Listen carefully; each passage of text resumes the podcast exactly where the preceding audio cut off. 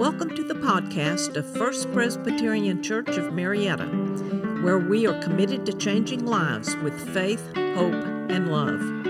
We're so glad you are here. A second scripture lesson from the Gospel of Matthew, Matthew chapter 25, verses 31 to 46. Again, I invite you to listen for the word of the Lord.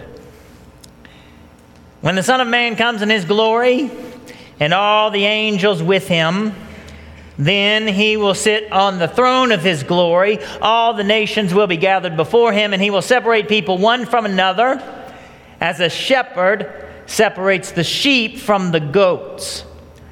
And he will put the sheep at his right hand and the goats at the left.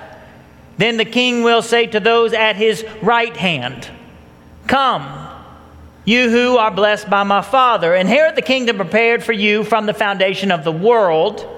For I was hungry, and you gave me food. I was thirsty, and you gave me something to drink. I was a stranger, and you welcomed me. I was naked, and you gave me clothing. I was sick, and you took care of me. I was in prison, and you visited me.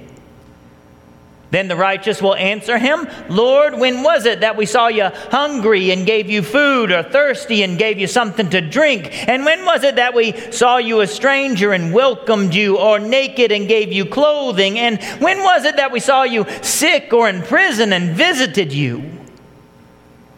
And the king will answer them, Truly I tell you, just as you did it to one of the least of these brothers and sisters of mine, you did it to me.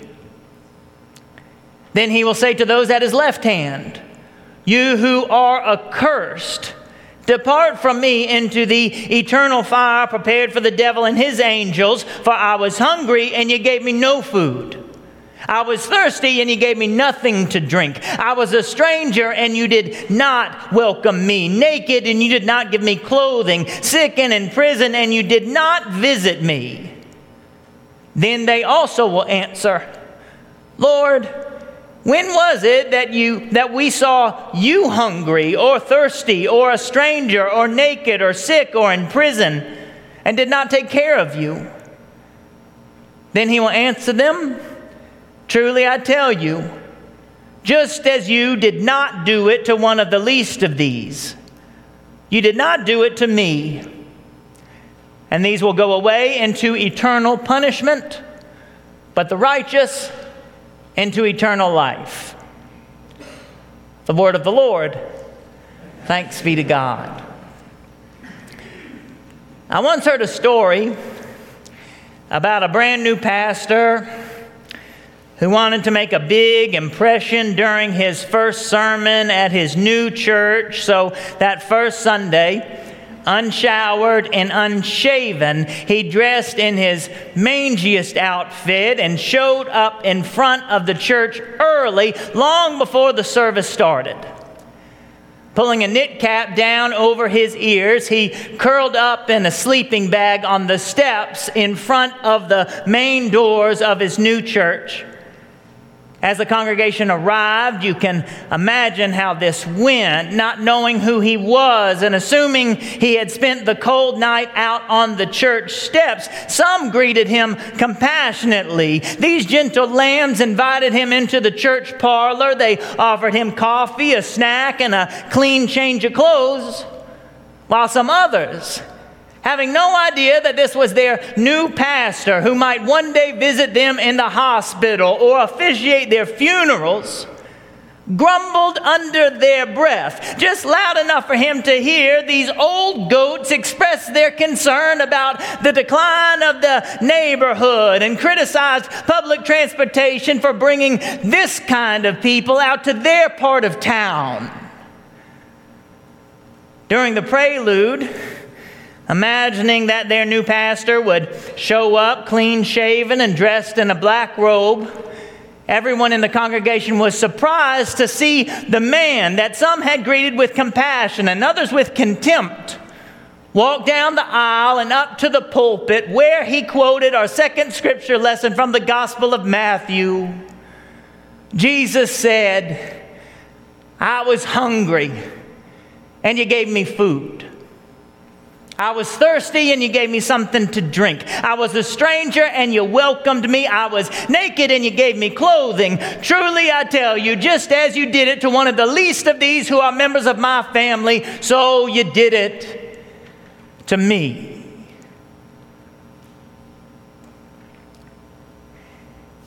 Today is the Sunday we call Christ the King Sunday.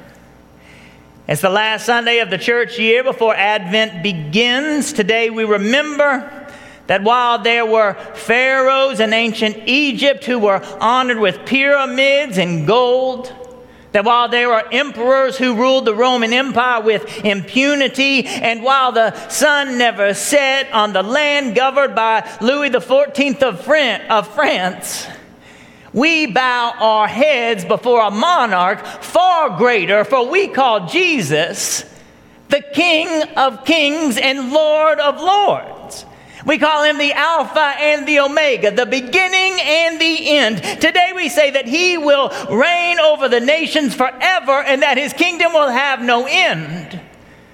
And so long as we desire to remain in his good graces, we must understand that this king of ours had no typical throne room but was born in a manger. If we want to hear him say at the end of our days, Well done, my good and faithful servant, we must understand that in his lifetime, he associated with the outcasts of society, and as he died, he was executed as a common criminal with a thief by his side. Given his nature, must we push our neighbors aside to kiss his ring or bow before him? Should we amass great riches of silver or gold to lay our offerings at his feet? Can we impress Jesus the way we try and impress our neighbors with the best car in the driveway or the greenest lawn on the street? As Jesus considers those who will enter into his kingdom, will he examine our resumes? Will he give us one last credit check to see how our credit is? My friends, a good credit score will get you a car and a mortgage, but it can't get you into the kingdom of heaven. For entry into the kingdom of heaven, what is required according to the Gospel of Matthew? But a letter of reference from the poor. Well, we can't always impress the powers of the world this way. Our second scripture lesson makes clear what the Lord requires of us. For when we look into the eyes of the thirsty, the downtrodden, the lost, the afflicted, the marginalized, and rejected, we may well be looking into the eyes of Jesus himself. For he said, Truly I tell you, just as you did it for one of the least of these, so you did it for me. In other words, should you be the kind of person who lives by the dictum, it's not what you know, but who you know? Then recognize this truth with me today. Get to know the friendless and get to know the Lord. Rub shoulders with the imprisoned and make it through the pearly gates. While the hungry may not get us that promotion, while the naked can't get our kid in the starting lineup, while the thirsty can't help us skip the line to get the newest iPhone. Take Jesus at his word this morning when he says, When you welcome the stranger, you have welcomed me. This morning, let us take Jesus at his word when he says that the time will come when the shepherd separates the sheep from the goats, and the only thing that will matter then, the factor that will set one apart from the other, is who has shown kindness to those society rejects. Now, that's a plain enough message from the Gospel of Matthew. It's a clear enough message, but it's a counter countercultural message. Yet Jesus is always countercultural. Even here in Marietta, Georgia, remember that Jesus is always countercultural. And the ways we've conformed to Marietta, Georgia may be habits that enable us to advance in our community while keeping us out of the kingdom of heaven. For entry into the kingdom of heaven requires us to act a little bit differently. The followers of Jesus must learn new ways of being. Future residents of the new heaven and the new earth can't settle into the right here and the right now, adopting the ways of this fallen world, right? Presbyterian minister should never ask a question and expect the congregation to answer back. That's not what we do here, is it?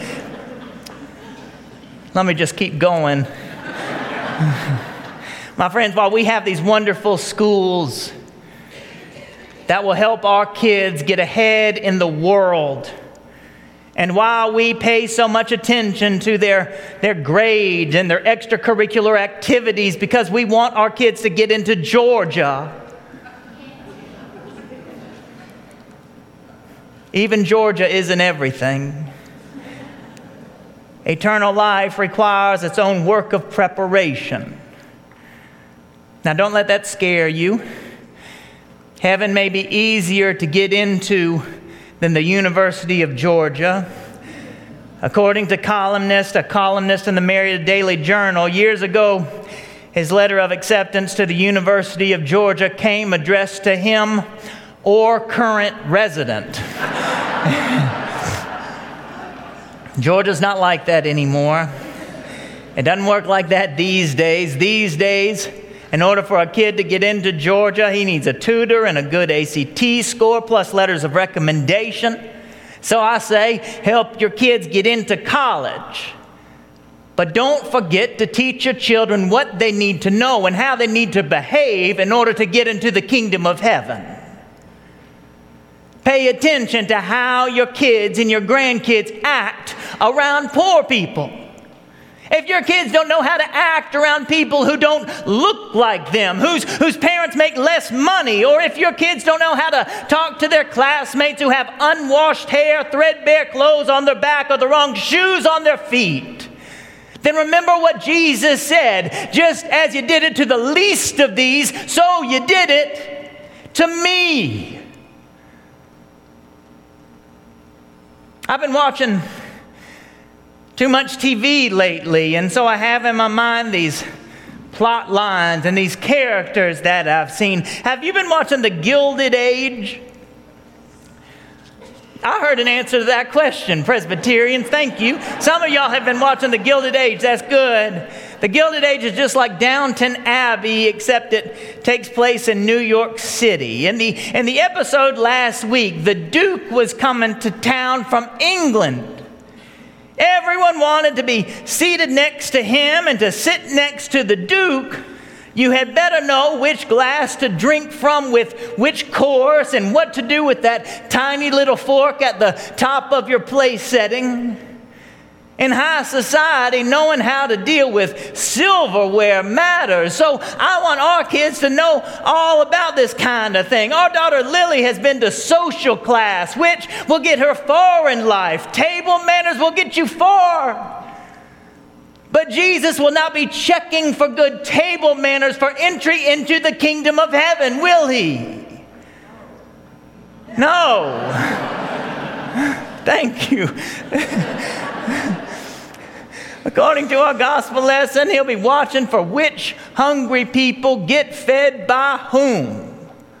For when we fed the least of these, we fed him. Knowing that when we feed hungry people, that what we do for the least of these we've done for Jesus, how might we better use our Saturdays? A few weeks ago, I took our daughter Cece up to this place up near Cartersville so she could play in a basketball tournament all day Saturday. And I was glad to drive her up there because I love to watch that kid play.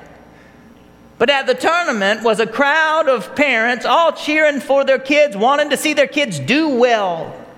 with that many parents and that many kids. It was a pressure cooker in there. We were all yelling at the rest, we were yelling at the other team, we were yelling at our kids. One dad and one grandmother had to be escorted out of the place. Why do we do this kind of thing? It's because we want our children to do well. We want our kids to make whatever team they try out for.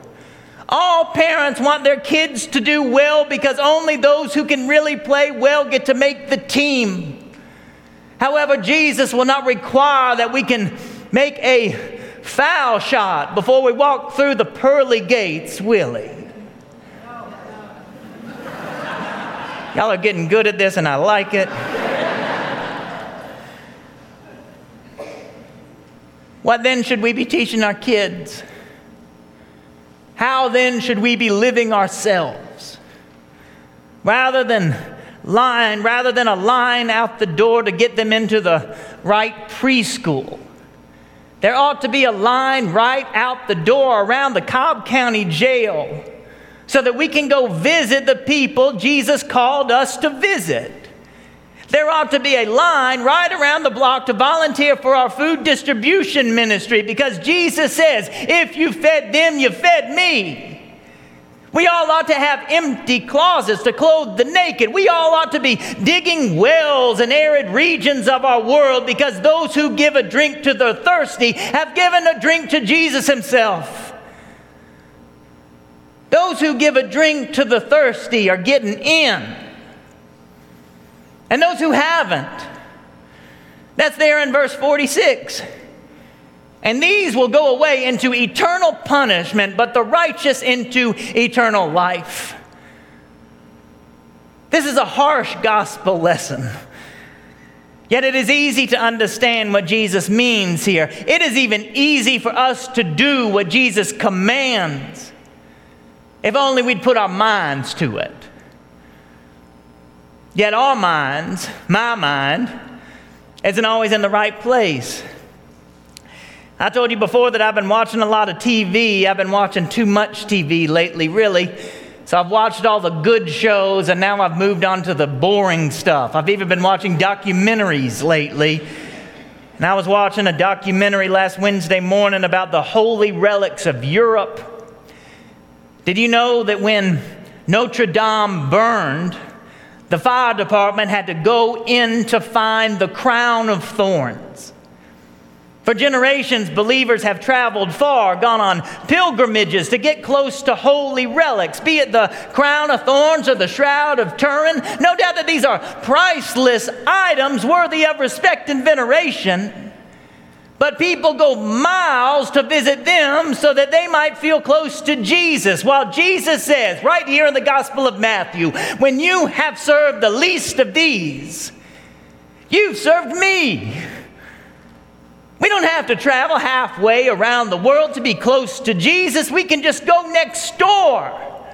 We can just go around the corner. We can just line up at the MUST shelter or our own pantry on Polk. We don't have to get on a plane to go visit Jesus. For he is all around us all the time. All we must do is open our eyes and our hearts to the people our society has conditioned us to be indifferent towards. Am I right? I just want to see if you do it one more time. Friends, let us let go of what our society has taught us about getting ahead in this world. For getting ahead in the kingdom of heaven comes down to how well we have served the least of these. For in serving them and holding their hand, we have held the hand of Christ Himself, the King of Kings and Lord of Lords. Hallelujah. Amen.